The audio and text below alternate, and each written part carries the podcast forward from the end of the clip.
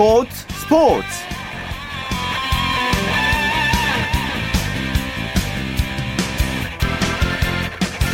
안녕하십니까. 토요일 스포츠 스포츠의 아나운서 최시중입니다. 박주영 선수가 잉글랜드 2부 리그 왓포드로 임대 이적합니다.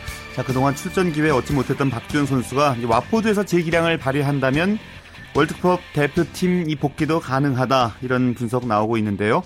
홍명보 감독도 좀 반기는 눈치고요 박주영 선수 이적에 대한 자세한 얘기는 잠시 후 축구 시간에 전해드리겠습니다.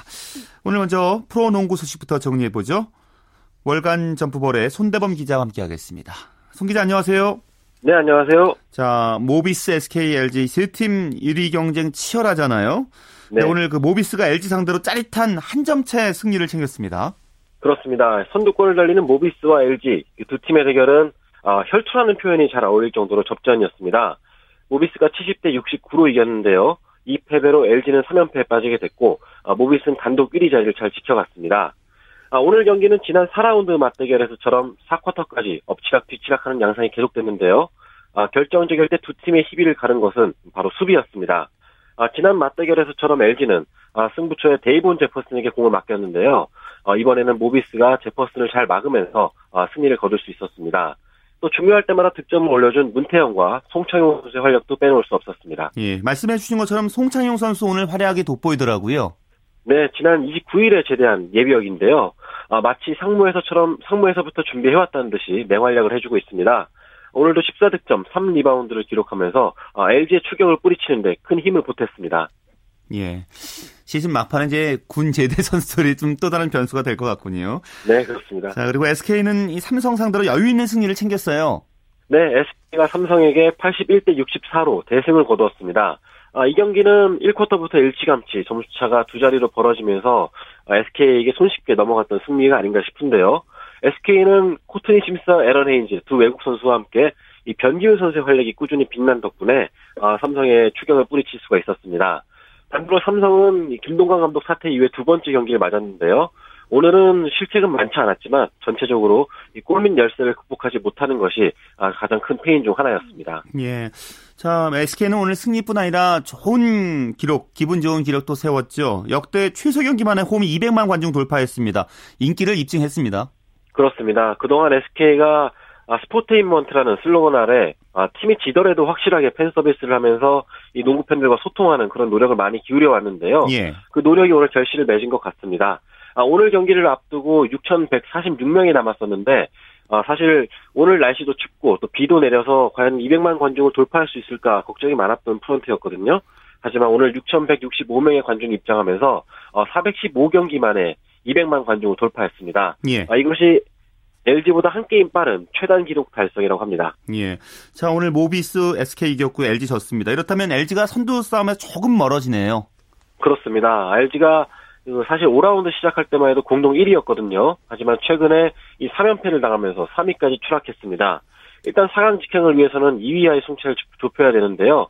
아, 오늘 패배로 두 게임 차로 벌어졌기 때문에 이 남은 5라운드를 좀 분발이 더 필요해 보이고 있습니다. 예. 오늘 여자 프로농구 경기도 열렸죠? 네, 우리은행과 KDB 생명이 만났습니다. 아, 사실 선두권의 우리은행과 5위로 떨어진 KDB 생명 간의 대결이기 때문에 아, 우리은행의 또 손쉬운 승리가 예상이 됐던 그런 경기였거든요. 하지만 예상 외로 KDB 생명의 저력이 끈질겼습니다. 아, 경기의 연장전까지 갔는데요. 결국 66대 64로 우리은행이 아주 힘겹게 승리를 거두었습니다. 오늘 경기에서 박혜진 선수가 23득점 10리바운드로 활약을 해줬는데요. 아, 연장전에서 결정적인 3점골을 터뜨리면서 아, 팀을 승리로 도왔습니다. 예. 자, 그런가 하면 안타까운 소식도 있습니다. 이 동부의 이충희 감독의 성적 부진에 책임을 지고 자진 사퇴했어요. 그렇습니다. 결국 한 시즌을 채우지 못한 채 불명예 퇴진을 하게 됐습니다. 이충희 감독이 오늘 팬들에게 죄송하다는 말과 함께 아, 자진 사퇴를 했는데요. 아, 사실 이번 시즌이 끝나냐, 끝날 때까지 남아 있느냐 마느냐 갖고 이 주변에서 말이 많았거든요. 하지만 결국 어, 역대 최다 연패 14연패를 기록한 뒤에 이충희 감독은 구단과의 상의 아, 자진 사퇴 의사를 밝혔습니다. 예, 워낙 스타 출신이기 때문에요. 본인은 물론이고 팀 팬들도 좀 아쉬운 소식이잖아요. 그렇죠. 자, 그렇다면 동부의 부진 뭐 어디서부터 해결책을 찾아봐야 될까요? 네, 일단은 남은 시즌은 김영만 코치가 감독 대행을 맡게 됐습니다. 일단 시즌 내내 갈피를 못 잡아왔고 또 부상자도 워낙 많기 때문에요. 일단은 팬들에게 그 만약 그 신뢰를 얻기 위해서는 남은 경기만이라도 좀 예전의 그런 모습을 기억할 수 있을 만큼 좋은 경기력을 보여주는 게 중요할 것 같습니다. 사실 예. 지금도 이홈 경기장에 가면은 이 구단의 부진에 대한 또 이 플래카드도 걸 정도로 팬들의 좀 화가 누그러지지 않은 상태거든요. 예. 다음 따라서 남은 시즌은 이 좋은 경기력을 보여주는 것이 아, 가장 좋은 해결책이 아닌가 싶습니다. 그렇습니다. 삼성도 감독 대행 체제고요. 동부도 이제 어, 사령탑을 잃게 됐는데 후임 감독 누가 될지 뭐 물망에 오른 사람이 있습니까? 네, 아직까지는 이 시즌이 이제 2라운드밖에 안 남은 상황이기 때문에 구단들은 이 동부 같은 경우는 김영만 감독 대행 그리고 삼성은 김상식 감독 대행에게 맡기고 시즌을 잘 마치겠다는 그런 생각입니다. 예. 아, 특히 삼성 같은 경우는 아직까지는 시즌을 포기할 단계가 아니기 때문에요. 어, 남은 2라운드 어떻게 치르냐에 따라서 또 다음 시즌 청사진도 달라질 것으로 보고 있습니다. 예, 알겠습니다. 오늘 소식 여기까지 듣겠습니다. 말씀 고맙습니다. 고맙습니다. 네, 프로농구 소식 월간 점프볼의 손대범 기자였고요. 이어서 프로배구 소식으로 이어집니다. 마이데일리 강산 기자 연결하죠. 안녕하십니까? 예, 안녕하세요. 자, 러시앤 캐시가 우리 카드를 이겼군요. 예, 안산 러시앤 캐시 베스피드는 오늘 아산 이순신 체육관에서 열린 남자부 우리 카드와의 경기에서 세트 스코어 3대 1로 이겼습니다. 오늘 승리로 승점 23점째를 올린 러시앤 캐시는 5위 LIG 손해보험에 4점 차로 추격했고요. 우리카드는 3연패에 빠졌습니다. 예. 우리 카드의 강만수 감독이 최악의 경기였다 이렇게 혹평을 했는데요. 현재 그 우리 카드가 블로킹 부분에서 1위잖아요. 예. 근데 오늘은 유난히 그 블로킹이 안 되던데요. 예, 우리 카드는 오늘 경기를 포함해도 세트당 2.787개의 블로킹으로 이 부문 리그 1위에 올라 있습니다. 하지만 오늘은 경기 초반에 유난히 블로킹에 어려움을 겪었는데요. 총 10개의 블로킹이 나왔지만 3세트를 제외하면 꼭 필요할 때는 높이를 과시하지 못했던 부분이 아쉬웠습니다. 상대의 16개의 블로킹을 내주면서 경기를 어렵게 풀어갔고요. 또 팀 공격 성공률도 42.1%에 불과했던 부분이 오늘 패배의 원인이었습니다. 예. 반면 러시앤 캐시 선수들 펄펄 날았습니다. 특히 송명근 선수 활약이 대단했어요. 예, 그렇습니다. 송명근의 부활이 돋보인 경기였는데요. 최근 체력 저하로 부진에 빠졌던 송명근은 오늘 24득점, 무려 66.6%의 높은 공격 성공률로 팀 승리를 이끌었고요. 블로킹도 4개나 잡아냈습니다.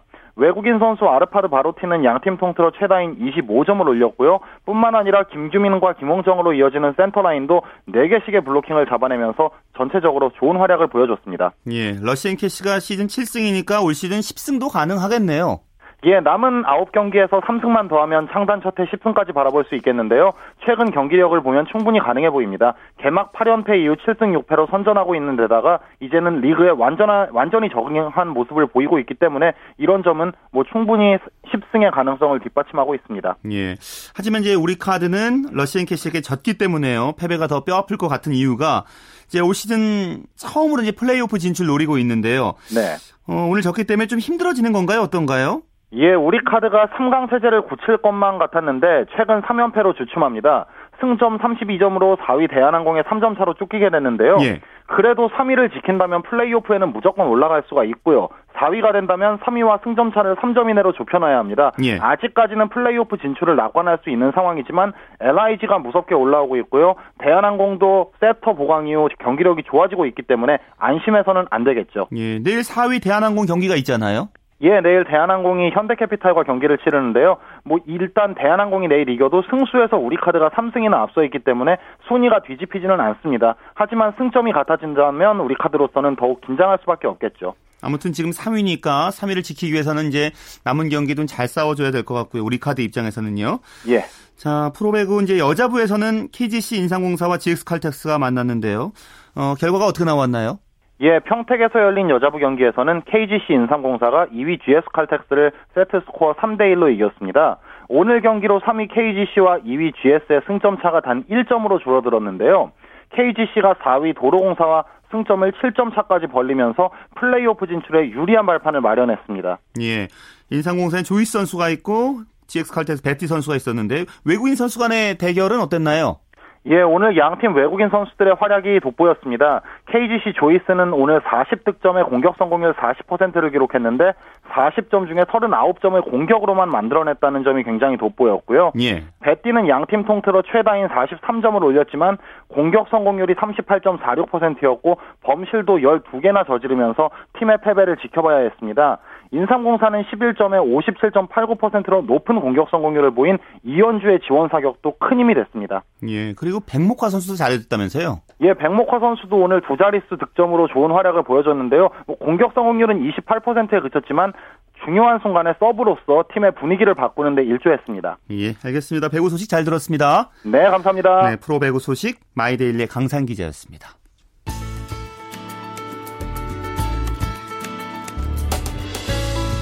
스포츠가 주는 감동과 열정, 그리고 숨어있는 눈물까지 담겠습니다. 스포츠 스포츠 최시중 아나운서와 함께합니다. 자, 지금부터는 축구 소식 정리해드리겠습니다. 베스트 11의 손병화 기자와 함께합니다. 손 기자 안녕하세요. 네, 안녕하세요. 예, 예. 박주영 선수 얘기부터 해볼까요? 드디어 박주영 선수가 이제 새로운 팀을 찾아서 이적하게 됐습니다. 네, 우리 시간은 오늘 아침 이 박주영 선수의 이적이 공식적으로 확인됐습니다. 잉글랜드 프리미어리그 아스날에서 뛰던 박주영 선수가 2부 리그인 잉글랜드 챔피언십에 속한 와포드 FC로 이적하게 됐습니다. 이 와포드와 아스날 구단은 나란히 공식 홈페이지를 통해 이적 소식을 확정했는데요. 이로써 박주영 선수는 아스날을 떠나 새로운 돌파구를 찾는 데 성공했습니다. 박주영 선수의 계약 기간은 이번 시즌이 끝날 때까지고요. 이적 조건은 완전 이적이 아닌 단기 임대 형식입니다. 예. 자, 와포드란 팀이 좀 생소해서요. 어떤 팀인지 설명을 좀 부탁드릴게요. 네, 이 와포드는 1881년 창단한 이 전통 있는 잉글랜드 축구팀입니다. 그러나 지금은 하부 리그를 전전하고 있고 올 시즌은 챔피언십 24개 팀 중 16위를 달리고 있습니다. 독특한 것은 잉글랜드 축구팀임에도 불구하고 이탈리아 색채를 많이 갖고 있다는 점입니다. 와포드는 2012년 이탈리아의 한 사업가에게 넘어갔는데요. 예. 이후 잉글랜드 안에 작은 이탈리아 클럽이 됐습니다. 현재 와포드를 구성하고 있는 선수들 중 이탈리아 출신이 6명이나 되는데 이는 잉글랜드 출신 선수 9명에 이어 두 번째로 많은 숫자입니다. 따라서 박주영 선수는 와포드란 팀에 적응하는 것 이외에 이탈리아 색채에 적응해야 하는 또 다른 숙제를 떠안게 됐습니다. 음, 뭐 숙제를 안게 됐긴 하지만 사실 올 시즌에 단 한 차례 그 공식전밖에 출전을 못했잖아요. 마음 고생이 네. 많았었는데 이제 박주영 선수가 무거운 짐을 좀 내려놓게 된 것 같은 느낌이에요. 네, 맞습니다. 박주영 선수 지난 시즌이 끝난 후 이 스페인에서 임대 기간을 마치고 아스날을 복귀했습니다. 그러나 아스날에서 주전 경쟁에 실패하는 등 고초를 겪었는데요. 지난 1월까지 5개월 동안 단 한 차례 공식전에 출전하는 것에 그쳤습니다. 팀 훈련에는 정상적으로 참여하고도 정작 경기에 나서지 못해 정말 마음고생이 심했는데 예. 이번 이적으로 그간의 고생을 좀 훌훌 털어볼 수 있게 됐습니다. 박주영 선수 비록 2부 리그 팀이지만 잉글랜드 챔피언십이 경쟁력 있는 리그이니만큼 많은 경기에 나서서 잃어버린 경기 감각을 빨리 찾았으면 하는 바람입니다. 예. 자, 박주영 선수가 이제 이렇게 이적하면서요. 홍명보 대표팀 감독 표정도 좀 밝아졌겠습니다. 네, 그렇습니다. 제가 현재 대표팀 전주훈련을 취재하기 위해 미국에 머물고 있는데요. 이 박주영 선수의 이적이 확정된 후 홍명보 감독과 인터뷰를 했습니다. 인터뷰에서 홍 감독은 박주영 선수가 그간 마음고생이 심했는데 새로운 길을 찾게 돼 다행이라고 밝혔고요. 예. 이 누구보다 힘들었을 박주영 선수가 이제부터 경기장 안에서 모든 것을 보여줬으면 한다는 말도 덧붙였습니다. 이 아울러 박주영이 박주영 선수가 새로운 팀을 찾으면서 대표팀의 전체적 경쟁력도 올라가게 됐다며 반겼습니다. 직접 인터뷰를 좀 하셨으니까요. 대표팀에 곧바로 이제 발탁이 되는 건지 어떻게 홍 감독이 좀 의사를 밝혔나요? 네, 뭐 결론부터 말씀드리면 바로 발탁하는 것은 아닙니다. 이홍 감독은 박주영 선수의 이적이 반가운 일이긴 하지만 그 자체가 대표팀 발탁을 결정하는 것은 아니라는 그런 의견을 분명히 했습니다. 홍 감독은 박주영은 이제 다른 선수들과 같은 출발점에 섰다. 이적했다고 무조건 발, 뽑는 것은 아니다. 이 경기에 나서야 하고 또 좋은 모습을 보여야 한다. 앞으로 박주영 선수가 경기장에서 모든 것을 보여주길 기대한다. 이렇게 말했습니다. 이홍 감독의 말을 종합하면 박주영 선수는 이제 새로운 출발점에 선 것일 뿐 다른 선수들과 처음부터 경쟁해야 한다는 점을 강조했습니다. 예. 자, 그나저나 대표팀은 이제 내일 미국과 마지막 평가전 치르잖아요? 네. 이 지난 1월 13일부터 약 3주 동안 해외 전지훈련을 실시하고 있는 대표팀이 우리 시간으로 내일 아침 7시 이 미국 캘리포니아주 카슨에 위치한 스타벅 센터에서 미국과 평가전을 치릅니다. 대표팀은 미국전을 마친 후 곧장 귀국행 비행기에 올라 3주간의 전지훈련을 종료하게 됩니다. 예. 미국은 피파 랭킹 14위에 올라 있는 북중미를 대표하는 강팀인데요. 이 대표팀은 이 경기를 통해 이번 전지훈련의 성과를 최종 점검할 수 있을 것으로 보입니다. 예. 자, 경기 전 그 기자회견에서 미국 이끌고 있는 클리스만 감독과 홍명보 감독이 뭐 서로에 대해서 좋은 인연을 추억하면서 얘기했다면서요? 네. 두 감독은 20년 전인 1994년 미국 월드컵에서 선수로 격돌했었습니다. 당시 독일은 클린스만 감독의 화력에 힘입어 홍명보 감독이 한 골을 넣으며 분전한 한국을 3대 2로 꺾고 16강에 진출했었습니다. 이 두 감독 모두 당시를 기억하고 있었는데요. 20년 전 격돌 외에도 홍명보 감독이 LA 갤럭시에서 활약할 때 클린스만 감독과 인연을 맺으면서 개인적인 친분도 있는 것으로 알려졌습니다. 예. 두 감독은 오늘 기자회견에서 서로를 가리켜 좋은 사람 뭐 이렇게 말하며 웃었는데요. 아울러 내일 있을 평가전에서도 멋진 경기를 펼치자고 다짐했습니다. 예. 하지만 이제 지난 목요일에 멕시코전에서 0대 4로 우리가 패했잖아요. 그래서 홍 감독의 좀 부담이 클 것 같은데요. 기자회견에서 어떤 출사표를 던졌나요? 네, 홍명보 감독은 멕시코전 대패는 좋은 경험이 됐다면서 미국전에서는 패배를 잇고 유종의 미를 거두기 위해 노력하겠다고 밝혔습니다. 홍 감독은 미국전은 이번 전지훈련을 마무리하는 평가전인 만큼 선수들이 최선을 다할 것이라고 믿는다면서 특히 2014 브라질 월드컵 본선에 가려는 선수들의 마지막 경쟁이 치열하게 펼쳐질 것이라고 전했습니다. 예. 마지막으로 미국이 강한 팀이니만큼 대표팀의 실제 전력을 가늠할 수 있는 좋은 기회가 될 것이라고도 전했고요. 이번 전지훈련에 참가하고 있는 국내파 선수들의 옥석을 가리는데 총력을 기울이겠다고 말했습니다. 자, 그 출전 선수 어떤 명단이 나왔나요?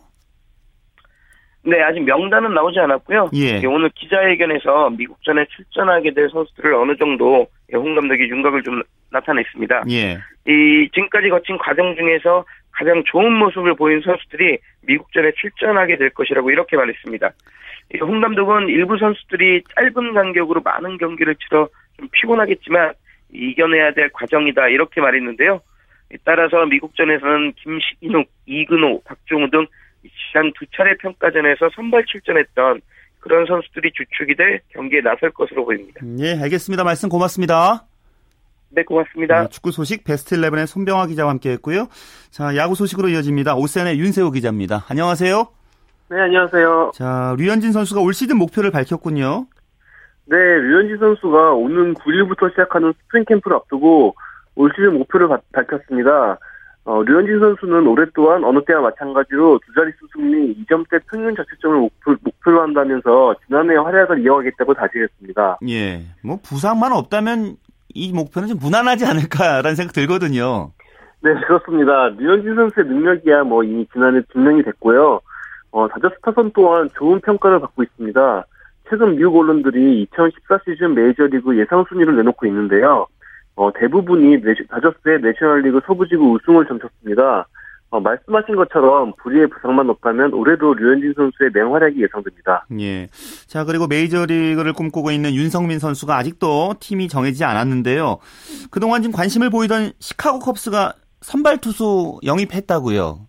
네, 시카고 컵스가 제이스 하멜 그리고 제임스 맥도날드를 영입했습니다. 하멜을 1년 600만 달러 그리고 맥도날드와는 마이너리그 계약을 했는데요.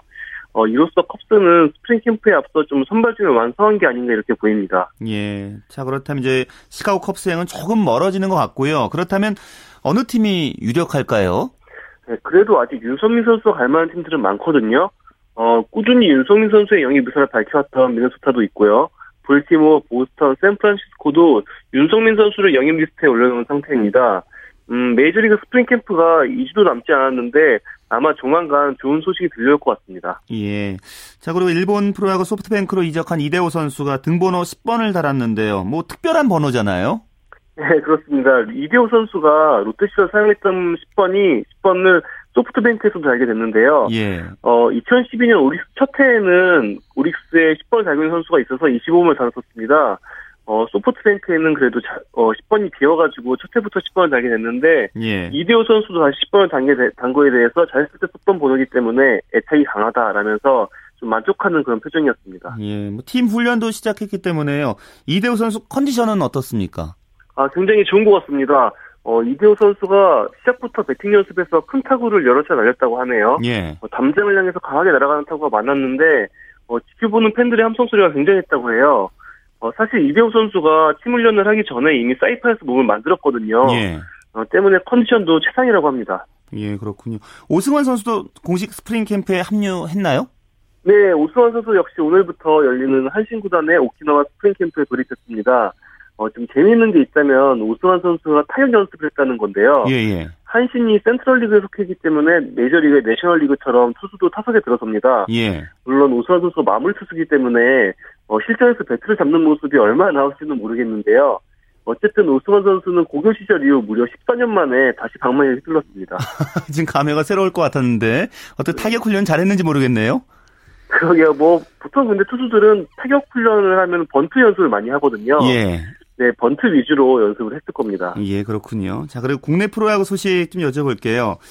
그 LG 트윈스를 이제 올 시즌에 떠나게 될 외국인 투수 벤자민 주키치 선수가 그 SNS 상에 서운함을 드러내서 지금 논란이 일고 있잖아요. 근데 어떤 내용인가요?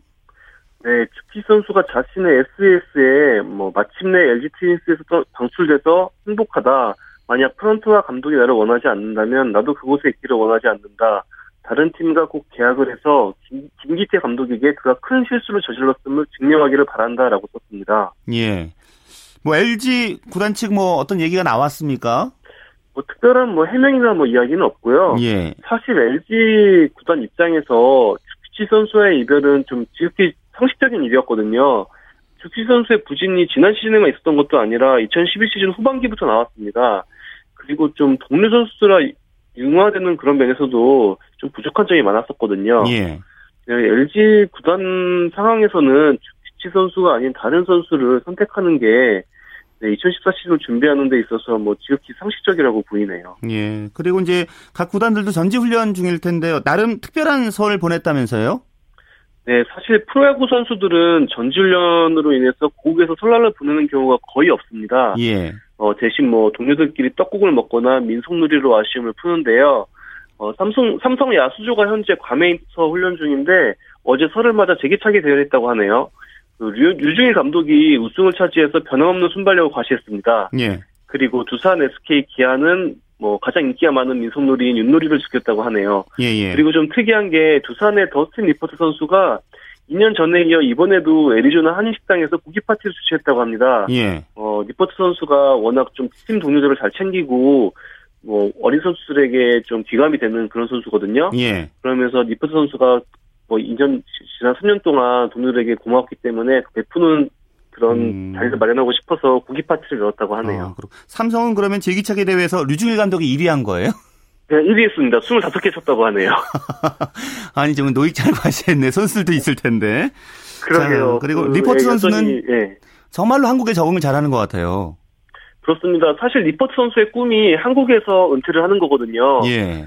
그래서 계속 뭐 한국에서 앞으로 5년, 6년 더 뛰면서 선수 생활의 마무리도 한국에서 하고 그리고 워낙 가족들이 같이 살고 있는데 가족들도 서울을 굉장히 좋아해요. 예. 그 어린 아이가 두, 어, 딸이랑 아들이 있는데 둘 다 외국인 학교를 다니고 있는데 예. 어 리포트가 그 외국인 학교를 다니는 거에 대해서 굉장히 만족하고 있더라고요. 예, 그렇죠. 저도 야구장에서 그 아들, 딸들을 자주 보긴 합니다.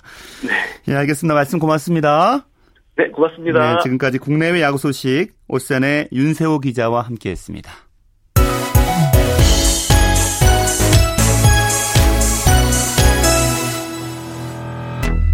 자, 매주 토요일에는 스포츠 현장 준비하고 있습니다. 어, 소치 동계올림픽 참가하는 한국 선수단 본진이 오늘 출국했지요. 그 현장을 정수진 리포터가 다녀왔는데요. 소치로 떠난 선수단 직접 만나보시죠. 네, 저는 지금 인천국제공항에 나와 있는데요. 오늘 2014 소치 동계올림픽에 출전하는 태극전사들이 러시아 소치행 비행기에 오릅니다. 이 전세기에는 프리스타일 스키, 봅슬레이, 바이애슬론, 스피드 스케이팅 등 선수들과 임원들 64명이 탑승을 하는데요. 선수들 모두 열심히 하겠다는 각오를 다지면서 열의를 불태우는 모습들입니다. 먼저 한국 선수단장인 김재열 대한빙상경기연맹 회장의 이야기 들어보겠습니다. 저 이번 올림픽에서는 금메달 4개 이상을 따서 종합 순위 10위권을 유지하도록 하겠습니다. 하지만 이번에 메달보다 더 중요한 것 중에 하나가 아, 이번 올림픽이 우리 한국에서 열리는 평창 올림픽 바로 직전에 열리는 올림픽이라는 점입니다. 우리한테 아직은 낯설은 종목에서도 많은 선수들이 출전하는데 이번 소치에서 좋은 경험을 쌓고 그 선수들이 또 성장해서 평창에서 더더욱 좋은 성적을 낼 것이라고 믿습니다. 지금 아직 어린 선수들이 많은데 그 선수들 성장해가는 과정을 잘 지켜봐 주시고 꼭 격려해 주시길 부탁드리겠습니다. 네, 그리고 이번 선수단의 기수는 스피드 스케이팅 대표팀의 맏형인 이규혁 선수인데요. 이규혁 선수에게 있어서 이번 소치 올림픽은 여섯 번째 올림픽이자 마지막 올림픽입니다. 그런 만큼 이번에 기수로서의 역할이 더 크게 와닿을 텐데요.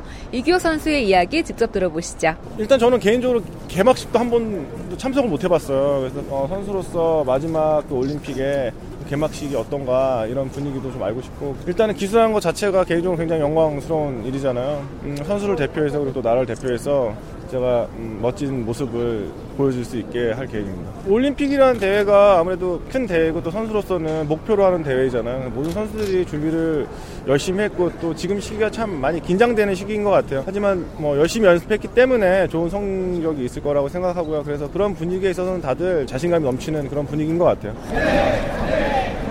네, 이렇게 힘차게 파이팅을 외치는 모습에서 이 대회에 임하는 각오를 엿볼 수가 있는데요. 이 선수들의 소감을 직접 들어보겠습니다. 안녕하세요. 저는 프리스타일 모글 스키팀 최재우입니다. 저희는 약간 스키장에서 요즘 많이 보여요. 그 울퉁불퉁한 그 언덕에서 타고 내려오는 스키거든요. 거기에서 이제 두 번의 점프를 할 수 있는 그런 종목이에요. 제가 노력한 만큼 최선을 다해서 또 제가 가진 모든 것들을 보여주면 아무래도 결과가 좋게 나오지 않을까. 어, 나름의 목표는요, 결과의 목표가 아니라요. 그냥 그 순간 그 자체를 제가 즐기는 게 그 목표인 것 같아요. 이번에는 단기간 목표이고요. 그 평창은 이제 마지막 최종 목표니까요. 여기서 이제 한 번의 계기로 더 많이 제 종목도 알려서 다가오는 평창에서는 이제 더욱더 잘 할 수 있도록 하려고요. 파이팅! 스키 점프 국가대표 최서우입니다. 나가는 올림픽 때부터 계속 소치까지 항상 뭐 잘했다는 생각은 항상 갖고 있는 거고요. 이제 평창 올림픽에 대비해서 이제 어린 꿈나무 선수들이 이런 데를 이제 많이 참가하고 예, 스키도 이제 지원도 좀 많이 돼서 그 대비죠. 지금 소치 같은 경우에는 이제 평창 올림픽을 대비하는 거기 때문에 최선을 다하고 오는 거죠 뭐. 올해는 올해도 8위 안에 좀 들었으면 좋겠어요. 근데 한국은 이제 저희가 1세대라서 쫓아가려야 되니까 이제 평창을 대비해서 이제 경험을 더 쌓는 거죠 스키점프 화이팅 네 선수들의 파이팅만큼이나 시민들의 응원도 뜨거웠는데요 이 시민들의 응원에서 이번 소치 동계올림픽에 대한 기대와 관심을 느낄 수가 있습니다 연습한 대로 그렇게 뭐 하면은 잘하지 않을까 최선을 다해서 건강하게 잘 마치고 왔으면 좋겠습니다. 화이팅! 올림픽 준비하는 거 보니까 다들 열심히 하는 것 같아서 잘할 거라고 생각해요.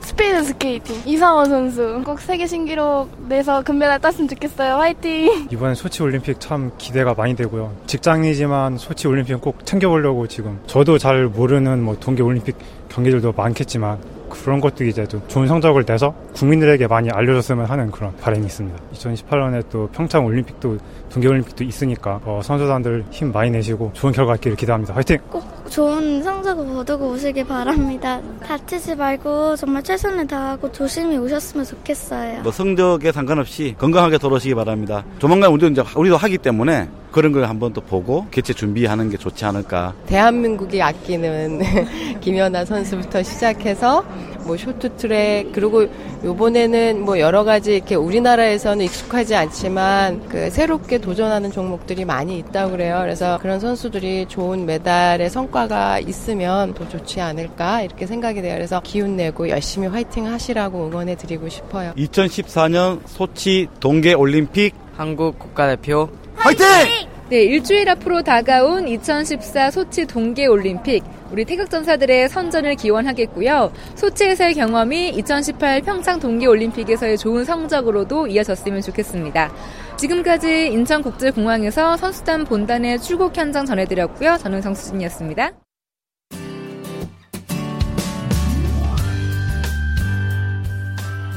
스포츠를 듣는 즐거움. 스포츠, 스포츠. 최시중 아나운서와 함께합니다.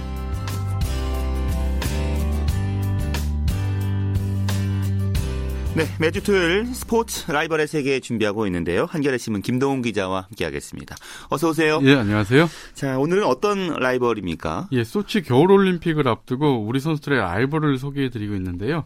어, 피겨 스케이팅, 스피드 스케이팅에 이어서 이번 주와 다음 주에는 쇼트트랙을 소개해드리겠습니다. 예, 오늘은 전설의 쇼트트랙 여왕이죠.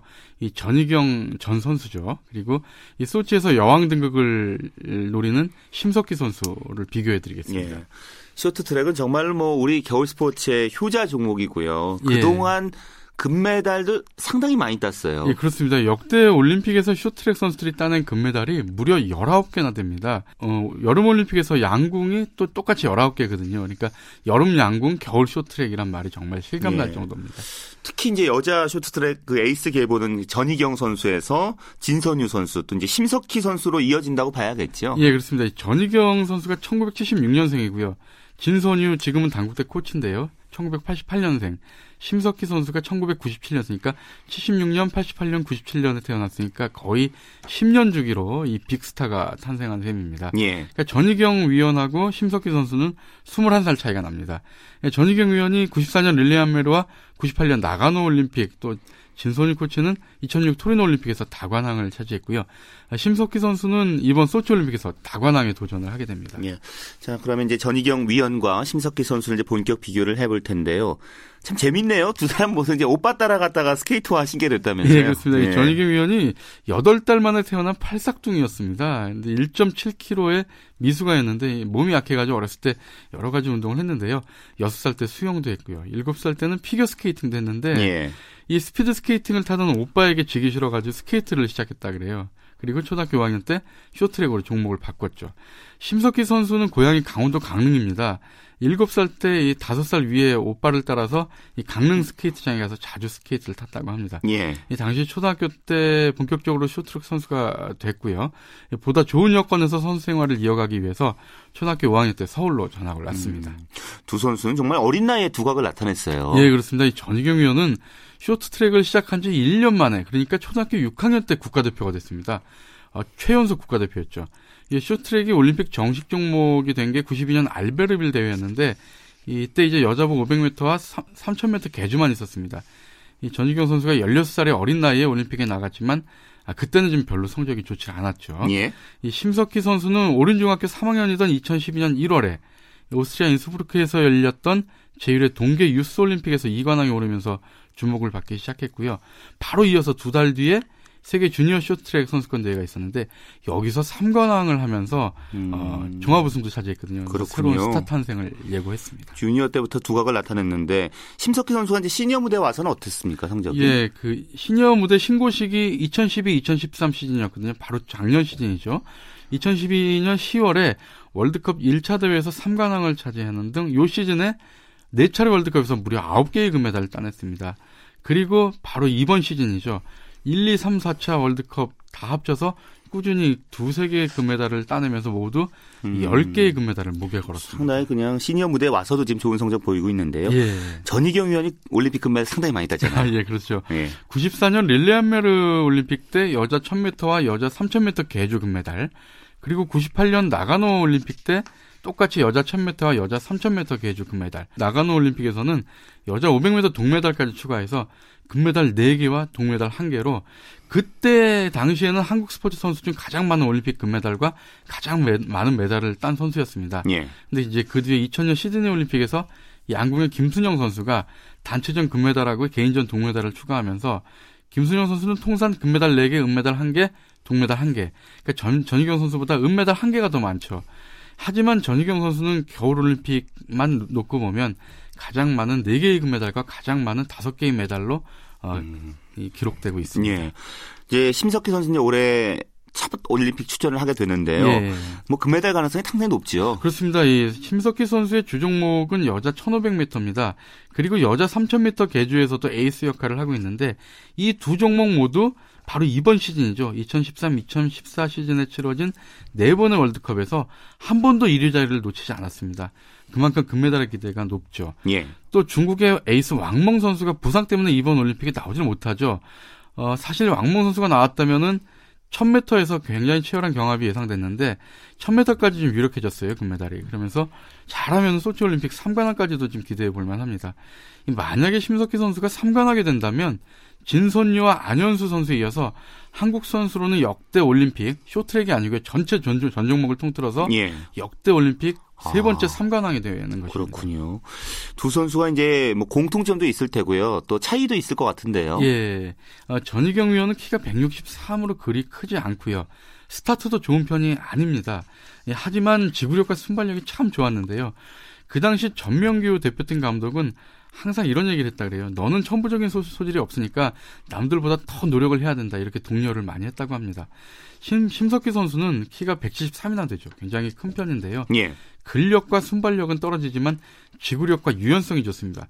즉, 두 선수의 공통점이 있죠. 그러니까 스타트는 약하지만 막판 그 스포츠의 강점이 있어서 500m 이런 단거리보다는 1000m나 1500m 중장 중거리에 강점이 있습니다.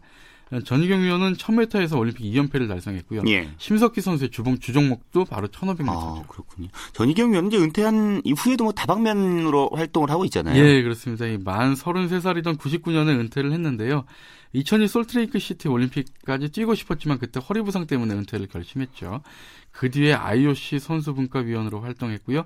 2003년에는 이 삼수 끝에 한국 여자 프로골프협회 준회원 자격증도 땄습니다. 예.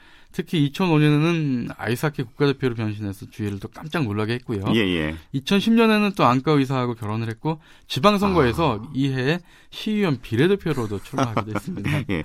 자, 이제 올해 그 올림픽 쇼트트랙 일정 심석희 선수 출전하는 일정 좀 예, 궁금하거든요. 예, 예, 금메달이 기대되는 골든데이는 2월 15일, 18일, 22일인데 토요일이 두 번이나 끼어 있어요. 그러니까 예, 예. 관전하기가 참 좋을 것 같은데요. 우선 2월 15일 토요일 저녁에는 주종목인 1500m 금메달 전망 굉장히 높은 종목입니다. 예. 또 2월 18일 여자 3000m 개조 역시 금메달 전망 높고요. 마지막으로 2월 22일 여자 1000m 결승이 열리는데 이것은 좀 보너스 종목이라고 할 수 있습니다. 왕몽 선수가 부상 때문에 빠졌기 때문에 한 번또 음. 기대해 볼 만합니다. 뭐 금메달 때문에 또 우리 방송도 뜨거워지겠는걸요. 예. 예, 알겠습니다. 말씀 고맙습니다. 네, 감사합니다. 스포츠 라이벌의 세계 한겨레 신문 김동훈 기자와 함께했습니다. 스포츠 단신도 정리해드릴까요? 설날 장사 씨름대회 백두급 장사 결정전에서 양평군청의 장성복 선수가 지난해 3관왕이죠. 정경진 선수를 3대 0으로 이기고 백두 장사에 올랐습니다. 자, 그리고 양용은 선수가 PGA 투어 피닉스 오픈 둘째 날 좀 안타깝네요. 이 공동 1위였는데 공동 15위로 떨어졌습니다. 함께 출전 중인 배상문 선수와 나상욱 선수는 공동 48위를 기록했고요. 최경주 선수는 62위로 컷 통과를 했습니다. 제16회 아시아 남자 핸드볼 선수권 대회 조별 리그 4차전에서 한국이 바레인에 25대 26으로 졌습니다. 이로써 2승 1무 1패가 된 한국은 조 3위로 밀려나면서 4강 진출이 불투명해졌습니다. 내일 사우디와 조별 리그 최종전 같습니다. 자, 스포츠 스포츠 오늘 준비한 소식 여기까지인데요. 지금 고향에서 돌아오는 중이신가요? 안전운전 하시길 바랍니다. 내일도 풍성한 스포츠 소식으로 찾아뵙겠습니다. 함께 해주신 여러분 고맙습니다. 지금까지 스포츠 스포츠 아나운서 최시중이었습니다. The sun goes down in front of me reminds me where I